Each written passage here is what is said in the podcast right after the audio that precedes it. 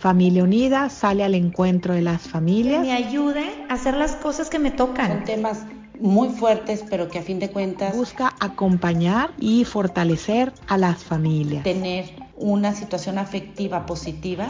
Y así Familia Unida se acerca a las diferentes etapas de la vida.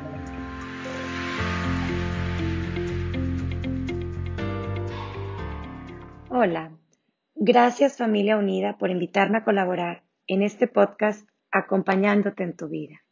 Gracias por permitirme formar parte de esta gran labor de cultivar corazones en bienestar. Hola, mi nombre es Jessica Handal y soy psicoterapeuta y tanatóloga. Y después de 13 años de trabajar con niños, con adolescentes, parejas, adultos y familias, quisiera compartirles y hablarles sobre un tema que es muy común y esencial en las relaciones interpersonales. Es un tema que constantemente tenemos que afrontar a lo largo de nuestra vida. Y este tema es sobre poner límites. Poner límites en la pareja, los hijos, los padres, las amistades, en el trabajo. Cuando hablamos de poner límites o escuchamos la palabra límites, en automático nuestra mente procesa defiéndete. Quiere decir que alguien te está atacando, que alguien no te está reconociendo o valorando y es momento de que tú pongas un alto, defiéndete. Y para esto hay que entender que nuestro cuerpo está diseñado para protegernos constantemente. Nuestro cuerpo está diseñado para la sobrevivencia física como emocional. Entonces, en automático, pues activamos nuestro sistema nervioso simpático que nos pone en alerta y nos dice, sí, cierto, tengo que poner límites, ya sé. Y, y empiezo a generar emociones a lo mejor de enojo, eh, emociones a lo mejor que me limitan a llegar a poner estos límites de manera saludable. Cuando la realidad es que poner límites es un acto de amor, no un acto de rebeldía. Me encantaría compartirles cinco puntos importantes que nos pueden ayudar a poner límites saludables con las relaciones que tenemos en nuestra vida. El primer paso es responsabilizarte de la dinámica que tienes actualmente. Antes de cualquier cambio que queramos realizar, es importante responsabilizarnos que la dinámica que tenemos y la relación que tenemos, nosotros la elegimos. Yo la elegí, yo la permití y yo la he estado fomentando. Entonces, responsabilizarnos de esta dinámica nos da el poder de tener la elección de tener un cambio, de hacer algo diferente a lo que estoy acostumbrada. Entonces, responsabilizarnos es el primer paso antes de dar los demás. El segundo paso, que es bien importante, es reconocer la necesidad que te lleva a tener la relación sin límites. Todos tenemos necesidades. Desde niños vamos cultivando estas creencias y estas necesidades, buscando el ser amados y el ser reconocidos ante nuestro entorno. Nosotros tenemos necesidades que nos llevan a tener el tipo de dinámicas que tenemos con los demás. Y puede ser por querer cumplir unas expectativas. Quiero cumplir la expectativa de alguien más, entonces actúo de esta manera. O quiero cumplir una expectativa mía que me fui generando a lo largo de mi vida. Entonces, pues quiero cubrir esta necesidad que me lleva a tener esta relación sin límites. O simplemente porque quiero ser una buena persona. A veces creemos que poner límites nos hace malas personas, nos hacen rígidos, duros, a lo mejor poco abiertos.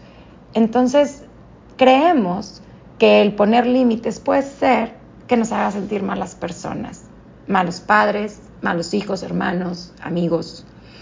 Entonces, este segundo paso es bien importante poder reconocer la necesidad y aceptar la necesidad que yo tengo que me hizo llevar esta relación sin límites.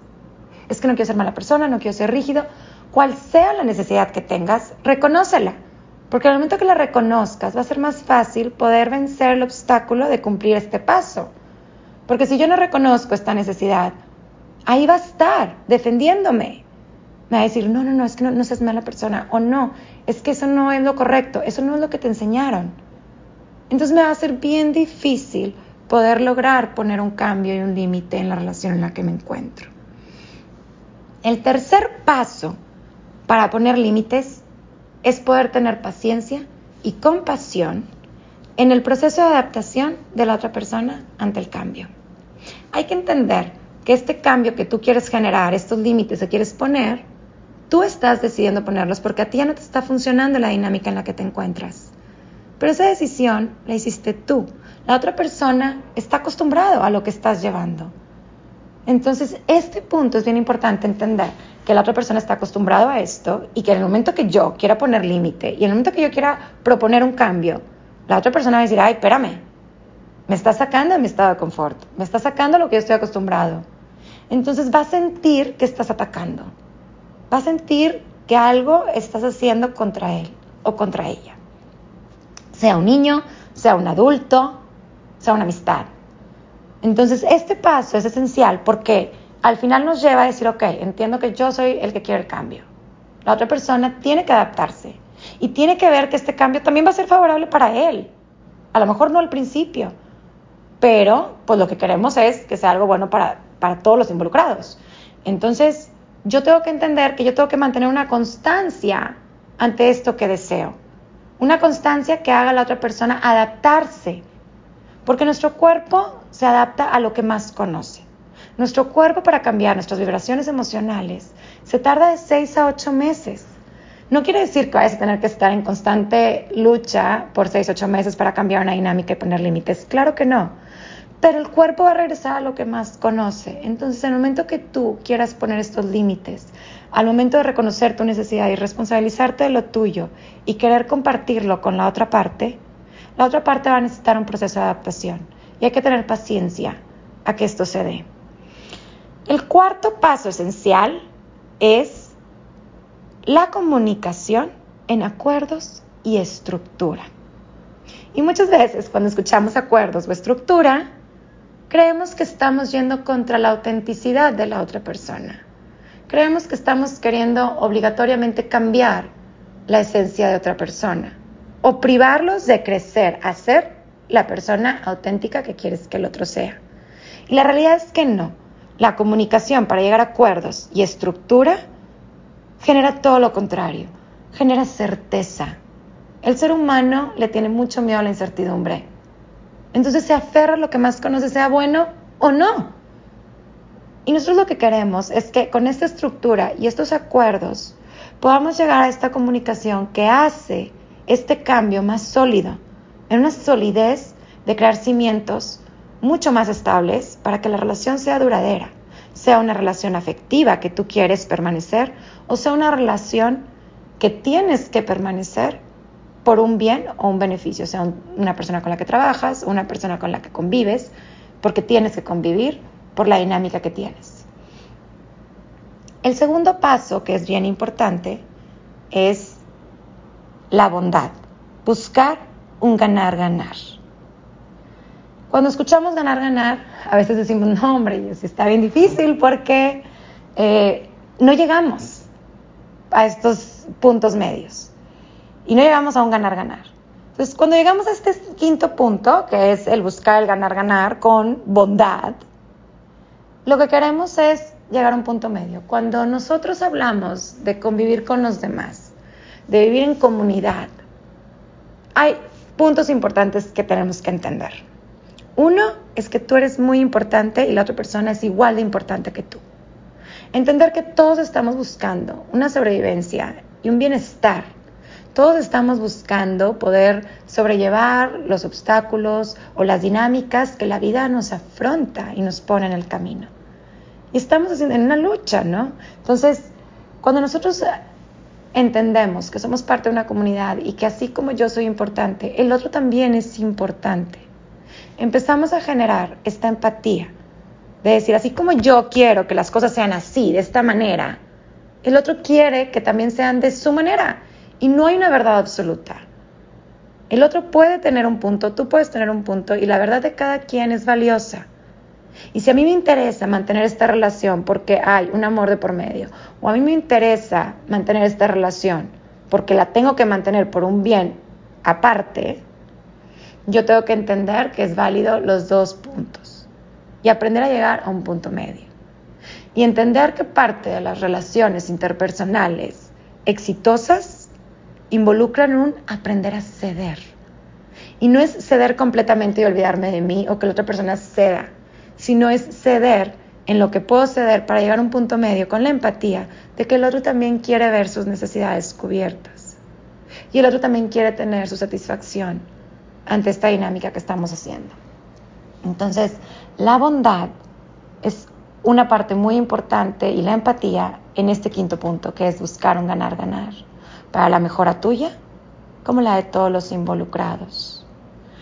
Entonces, si nosotros entendemos que, que en la vida nuestro sentido de existir desde que nacemos, desde el primer respiro que tenemos, es que buscamos el ser amados, el pertenecer y el conectar.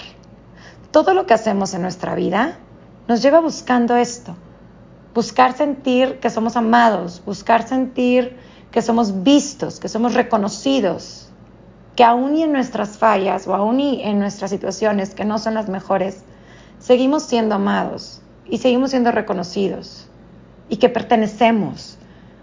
Desde muchos años atrás nos venimos manejando con tribus y estamos destinados a buscar nuestra tribu, a buscar nuestra pertenencia. Y lo que queremos es amar, pertenecer y conectar. Y lo que realmente hacemos es amar condicionadamente, hago lo que el otro necesita para ser amado o hago lo que me lleva mi defensa a ser para ser amado, empezamos a cortarnos y a cambiar nuestra esencia para poder encajar en vez de pertenecer. Y obviamente eso hace que no conectemos. Entonces, si nosotros queremos poner límites y poder mejorar nuestras relaciones interpersonales, buscando esta parte donde me responsabilizo de lo mío para tener mi poder, entender mis necesidades para poder cubrirlas y no esperar que el otro lo haga, tener la paciencia y la compasión en el otro para la adaptación, como quisiera que la tuvieran conmigo, poder llegar a estos acuerdos, a esta estructura que nos lleva a los dos a estar en autenticidad, buscando este ganar, ganar, pues entonces nos lleva a tener dinámicas saludables en nuestra vida. Nos lleva a cumplir lo que es poner límites como un acto de amor y no un acto de rebeldía que activa mi defensa. Ahora, hay un obstáculo que es bien importante reconocer que puede impedir que estos cinco puntos se den. Yo creo que a lo largo de que me han estado escuchando, a lo mejor has dicho, yo ya hice esto, no, es que yo ya hice el otro, yo también ya lo había hecho y siempre le digo a la otra persona lo que necesito. Y nos hemos peleado y acabamos en pleito, acabamos en discusión, acabamos en berrinches, en, en aislamientos. Para nosotros poder poner estos cinco puntos en acción, hay que saber poner el escenario. El escenario es bien importante porque nosotros normalmente activamos los límites en defensa, entonces normalmente lo hacemos en un momento de crisis. Lo hacemos en un momento donde ya esto no me funcionó, exploté, grité, me enojé, nos peleamos y le dije, le dije todo lo que sentía y lo que yo quería y le digo todo el tiempo, es que yo quiero esto, es que ¿por qué no haces esto? O por favor, o lo regaño si son mis hijos eh, o mi pareja la discusión, ¿no? Entonces hay que entender que para poder llegar a cumplir estos cinco puntos de manera efectiva y saludable, hay que poner el escenario donde las dos partes estén receptivas, donde las dos partes estén en un momento donde esté mi sistema simpático nervioso, parasimpático, perdón, para que esté nuestro sistema nervioso parasimpático activo, que es nuestro momento de relajación, donde conectamos con los demás tiene que haber un escenario donde no ha habido una crisis, donde no estamos peleando, donde no está la situación ardiente en el momento, donde nos podamos sentar y decir, ¿sabes qué?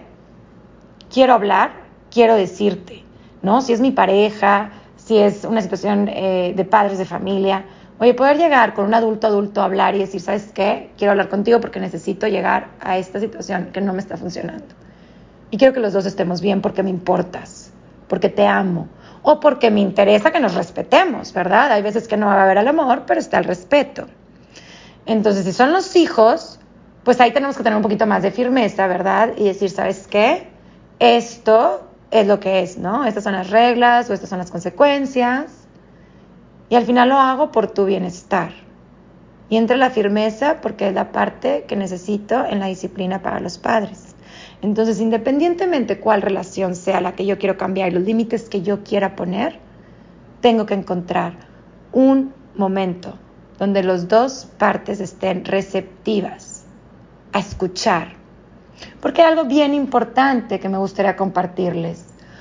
Cuando nosotros tenemos una verdad en nosotros y es que yo sé que esto que quiero hacer es lo mejor, esto que quiero hacer es el bien para la otra persona.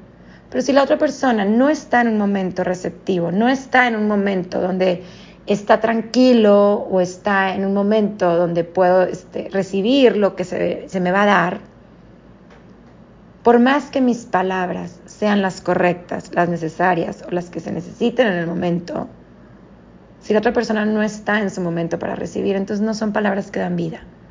Entonces no son eh, límites que vayan a ser receptivos para llevarse a cabo. Entonces poner el ambiente, responsabilizándome a mí también, con la humildad de que yo soy parte de esta dinámica, que yo la he permitido y que yo quiero cambiar para una mejora mía como del otro, empezamos a poner límites con amor y no con rebeldía. Espero que les haya servido y que tengan un buen día.